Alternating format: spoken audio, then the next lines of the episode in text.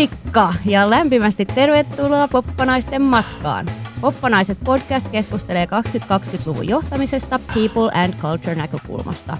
Minä olen Poppanainen Petra. Ja minä olen Poppanainen Sanna. Tämä hommahan toimii niin, että meille saa lähettää kysymyksiä ja me yritetään niihin parhaamme mukaan vastata. Kysymyksiä saa meille lähettää osoitteella poppanaisetpodcast at gmail.com. Ja näitä viestejä ja kysymyksiä lukee täällä tämmöinen HR-duo 15 plus 15 vuoden kokemuksella HR-alasta ja intohimosta siihen. Kunnon nörttejä. HR-nörttejä.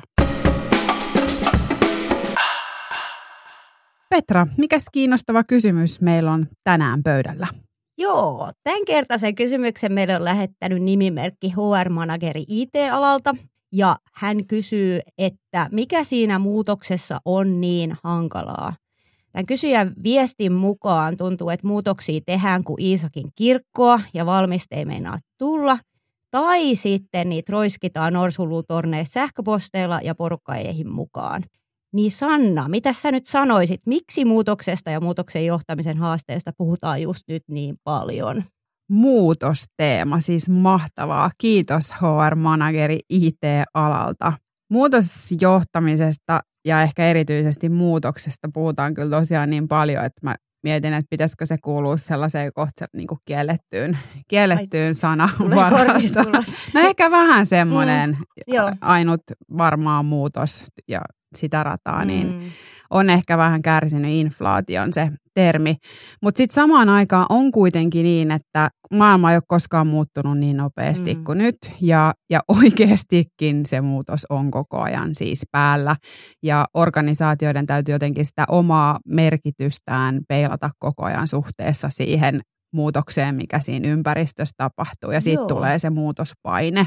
Ja aika hauska esimerkiksi entinen kollega Dave, joka oli tehnyt siis noin 40 vuoden työuran siinä samassa firmassa, niin se sanoi, että siihen ekaan 35 vuoteen ei tapahtunut yhtä monta muutosta kuin siihen viimeiseen viiteen vuoteen, kun se oli just valmis jäämään, jäämään eläkkeelle. No sepä. Ja, ja muistatko yhden meidän vanhan kollega, jolla oli yhtälainen tausta, että hän sanoi, että, että se 30 plus vuotta, mm. niin ei hän koe, että hän on ollut edes samassa firmassa töissä. Niin. No Et sepä. Niitä muutoksia on ollut, mm. ne on mm. ollut niin isoja ja niin jatkuvia. Totta. Että sillä sanoisin, ja todella niin kuin I feel for you, HR-manageri, eli kyllähän HR-työn ytimessä tällä hetkellä tosi isosti se sellainen muutosvalmiuden, muutoskyvykkyyden tukeminen ja kehittäminen ja ihan sitten niiden muutoshankkeidenkin liidaaminen ja tukeminen niin tosi ytimellisesti tällä hetkellä kuuluu. Et ehkä jos jonkun haluaisi nostaa vielä tässä ajassa sen lisäksi, että se muutos, nopeus ja se muutosten määrä on niin, niin valtava, niin ehkä sitten sellaisen haluaisin vielä nostaa, että mun mielestä tähän keskusteluun on nyt tässä 2020-luvulla tullut isosti nimenomaan se, ehkä semmoinen siirtymä niistä teorioista ja muutosjohtamisopeista, niin kohti enemmän sitä, että miten sitä muutosta tehdään niin kuin ihminen ihmiselle ja miten itse asiassa kyse on sitten enemmänkin siitä organisaation muutoskyvykkyydestä ja valmiudesta ja sen kehittämisestä kuin sitten sellaisesta niin kuin projektihallinnasta tai, tai muutosprojektien vetämisestä. Mutta miten sä itse sanoisit, Petra, jos sä ajattelet sun HR-työtä taaksepäin, niin minkälaisia kokemuksia tai ajatuksia sun liittyy muutokseen ja sen johtamiseen? No jotenkin taas kerran ihanasti kaikki, mitä sä sanoit, kuulosti hirveän tutulta. ja tota, että siis sanotaan, että esimerkiksi nyt ihan viimeisen kuuden kuukauden aikana mä, mä oon kiertänyt ympäri meidän organisaatioon nyt siis virtuaalisesti tälleen korona-aikaan, mikä on ollut ihan, ihan makeet, että sitten on ollut tosi helppo käydä keskusteluja vaikka ihmisten kanssa Jenkeistä tai Australiasta tai missä vaan ja ei tarvitse reissata. Mutta että tosiaan semmoisia, minkä nimi on ollut Change Leadership Roundtable. Ja, ja tota, se sisältö siinä on ollut tämmöinen, tai perustunut sellaiseen malliin kuin Fair Process – ja nimenomaan tämä Fair Process on kaikkea sitä inhimillistä. Se on oikeastaan siis viestintään liittyvä ja tämmöisen niin inhimilliset tarpeet huomioiva malli, missä tosi yksinkertaisesti vaan ö, varmistetaan, että ne ihmiset, ketä se muutos koskee, niin heidät osallistetaan tavalla tai toisella siihen muutokseen ennen kuin kaikki päätökset naulataan kiinni. Ja sen jälkeen selitetään se, se prosessi, se päätöksentekoprosessi, miksi päätettiin näin, mitä eri vaihtoehtoja oli, miten otettiin huomioon se palaute, mitä oli tullut ja niin edespäin. Avataan se, että miten, tämä, miten tähän tultiin. Ja sitten kolmantena luodaan sitä selkeyttä sinne arkeen ja, ja kannustetaan ihmisiä myös itse luomaan sitä selkeyttä sinne arkeen. Eli annetaan tavallaan niitä, sitä oikeanlaista työkalua ja ohjeistusta siihen, että, että miten, jos, jos nyt vaikka oma rooli tuntuu tässä epäselvältä, niin, niin mitä se tarkoittaa ja miten sä voit lähteä sitä selkiyttämään. Kuulostaapa hyvältä ja jotenkin niin. ihana yksinkertaiselta. Tuleeko se fair jostain sanoista?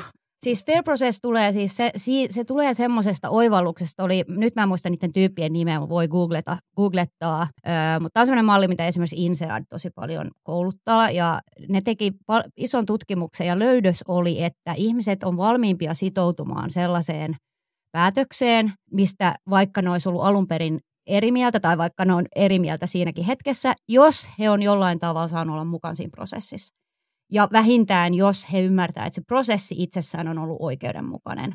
Eli siinä just tuon tähän inhimilliseen kulmaan tässä asiassa, että ymmärretään ne inhimilliset tarpeet, että meillä on tosi vahva oikeudenmukaisuuden tarve. Meillä on vahva tarve ymmärtää, miksi jotain tapahtuu.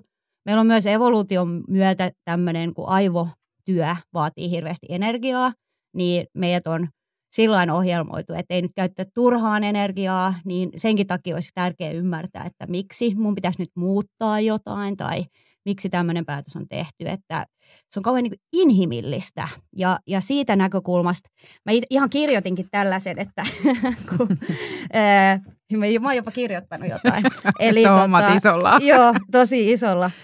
Mutta että, että tavallaan, että mikä se ongelma usein on, on se, että runnotaan muutos läpi ja sitten ihmetellään, miten porukka on niin muutosvastarintasta. Ja, ja siinä ei, ei oteta huomioon niitä inhimillisiä tarpeita, mikä sitten sillä muutoksen tekijällä itselläkin on, jos hän on itse sen muutoksen kohteena ja häntä ei siinä ole millään tavalla otettu mukaan. Eli tämä muutosvastarinta on mun mielestä usein käytetään vähän sellaisena leimaavana terminä ja tota, mun mielestä se käytetään aika paljon väärin, että mä oon nähnyt muun muassa ihan omassa arjessa, että joku on sanonut, että joku toinen on muutosvastarintainen ja sitten kun kysyy, että miten se ilmenee, niin niin, että tämä tyyppi kysyy kysymyksiä.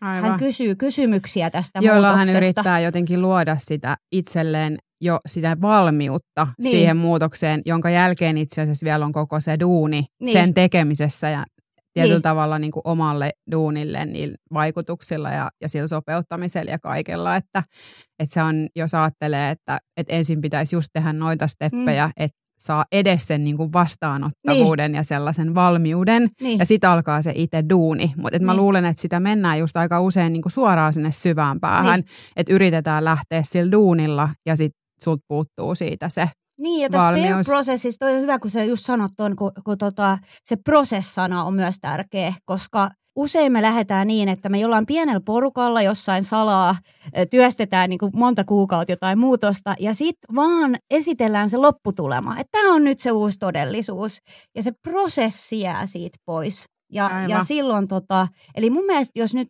kysyit tavallaan, että miten tämä näkyy mun, mun HR-arjessa, ja mullahan ei tavallaan ole HR-arkea, koska mä oon people and culture. PHC-arjessa se näkyy niin, että et mä yritän tuoda sinne organisaatioon sitä ymmärrystä tästä inhimillisyydestä, että ne, mitkä on ne inhimilliset tarpeet. Ja ne on usein aika pieniä juttuja, että pitää ehkä, ehkä mennä vähän sinne Ota, mä, mä sanoisin kaksi juttua nyt näiden roundtableiden perusteella, kun mä oon kysynyt, että miksi näitä steppejä usein ei sit tuu tehtyä.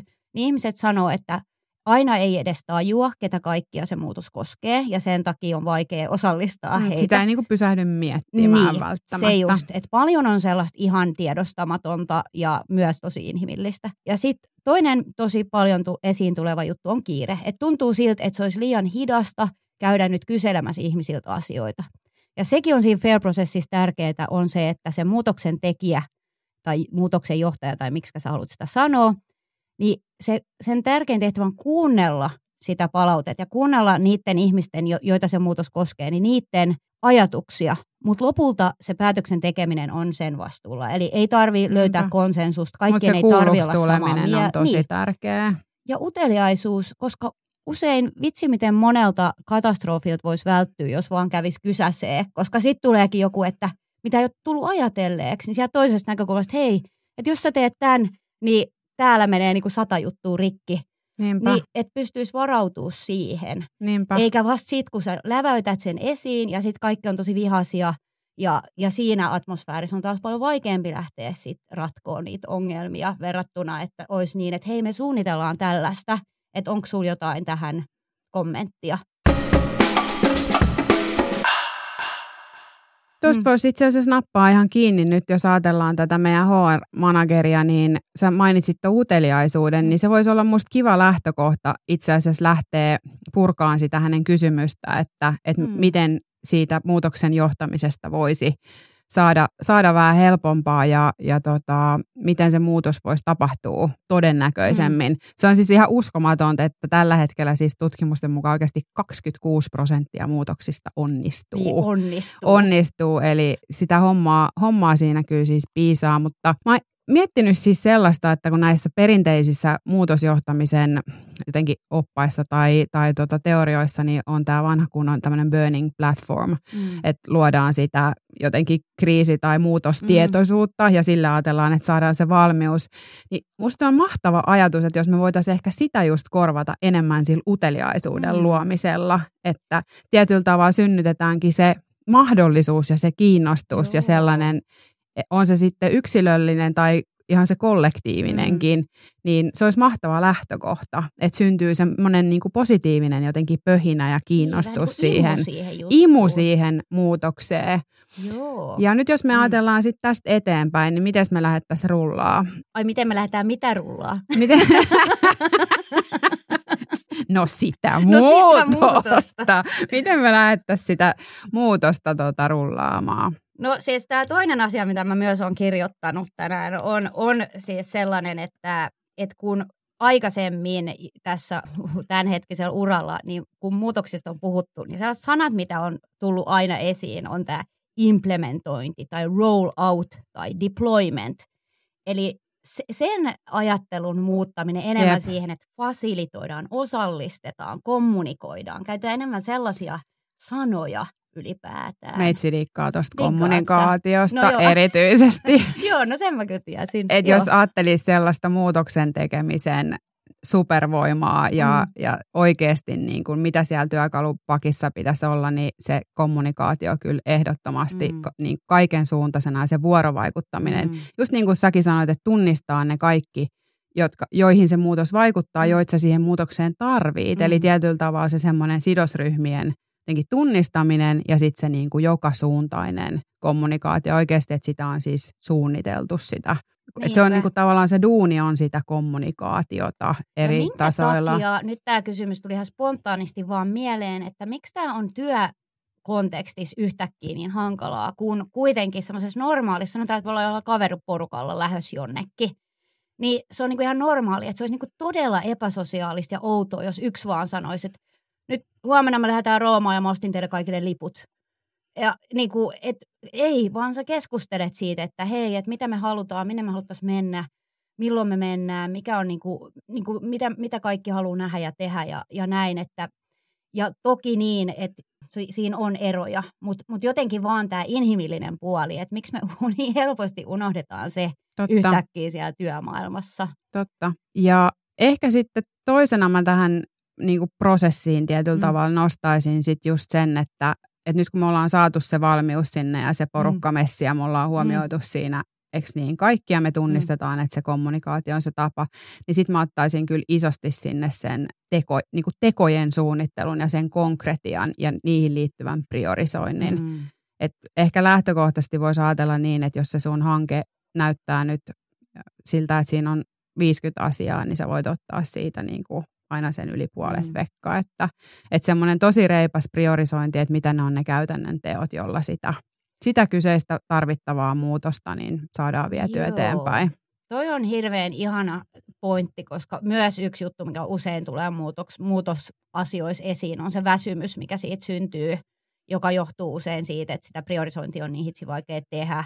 Ja varsinkin mitä kompleksimpi organisaatio, mitä enemmän ihmisten pitää tehdä yhteistyötä, jotka on vaikka eri paikoissa tai eri funktioista ja vastaavaa, niin, niin se on aika raskasta. On. Ja pahimmillaan sitten yhtäkkiä unohtuu jo se alkuperäinen syy, niin. että miksi me tässä ollaan, kun sitä vaan tehdään ja niin. tehdään niin. ja tehdään. Että, niin. että se semmoinen realistisuus siitä, että mitä tässä on niin kuin mahdollista mm. oikeasti tehdä Niinpä. milläkin aikavälillä näillä resursseilla ja niin edelleen, niin on tosi tärkeää. sitten just, että ei tunnu siltä, että nyt me tehdään tätä, mutta toi toinen tiimi tekeekin jotain ihan muuta, mutta me tarvittaisiin niitä tähän juttuun ja Just näin. Tämä. Joo. Joo. Yritätkö kiteyttää? Yritä. Eli, tämä on haaste. Eli ö, hankkeen lisäksi kehitetään organisaation muutosvalmiutta, mm-hmm. hyödynnetään hyviä prosesseja, kuten esimerkiksi FAIR Process mm-hmm. on tästä erinomainen esimerkki. Ja siihen liittyvät siis vaiheet, jotka sä oot käynyt hienosti siis läpi hyödynnetään muutoksen supervoimaa kommunikaatiota. Mm. Ajatellaan, että se muutos tapahtuu siinä vuorovaikutuksessa kaikkien sidosryhmien välillä ja ollaan realistisia siinä, että minkä verran asioita voidaan konkreettisesti tehdä, mitä ne teot on ja otetaan se sääntö, että vähintään puolet veke siitä, miltä se näyttää. Tuleeko sinulla mieleen vielä joku tipsi meidän HR-managerille tähän loppuun? Että... Mulla tuli tuosta vaan semmoinen halleluja, halleluja, halleluja. Ehkä se on tämä jakso jinkku. Hei, mä en muuta kuin, niin kuin toivoisin kahta asiaa oikeastaan ihmisille, ja ne on molemmat tämmöisiä tunnepuolen juttuja. Toinen on empatia, että yrittäisi asettua niiden kenkiin, joita se muutos oikeasti koskee. Ja toinen on myös tämmöinen myötätunto, että aina vaikka mitkä hyvät pyrkimykset on, niin, niin tulee mokia ja se on ihan ok ja inhimillistä sekin ja sitten se kannattaa vaan tunnustaa ja mennä eteenpäin. Just niin. Mm. Tosi hyvä. Yes. Kiitos hei tosi paljon HR-managerille superkiinnostavasta kysymyksestä. Juu. Ja kiitos Petra tästä keskustelusta.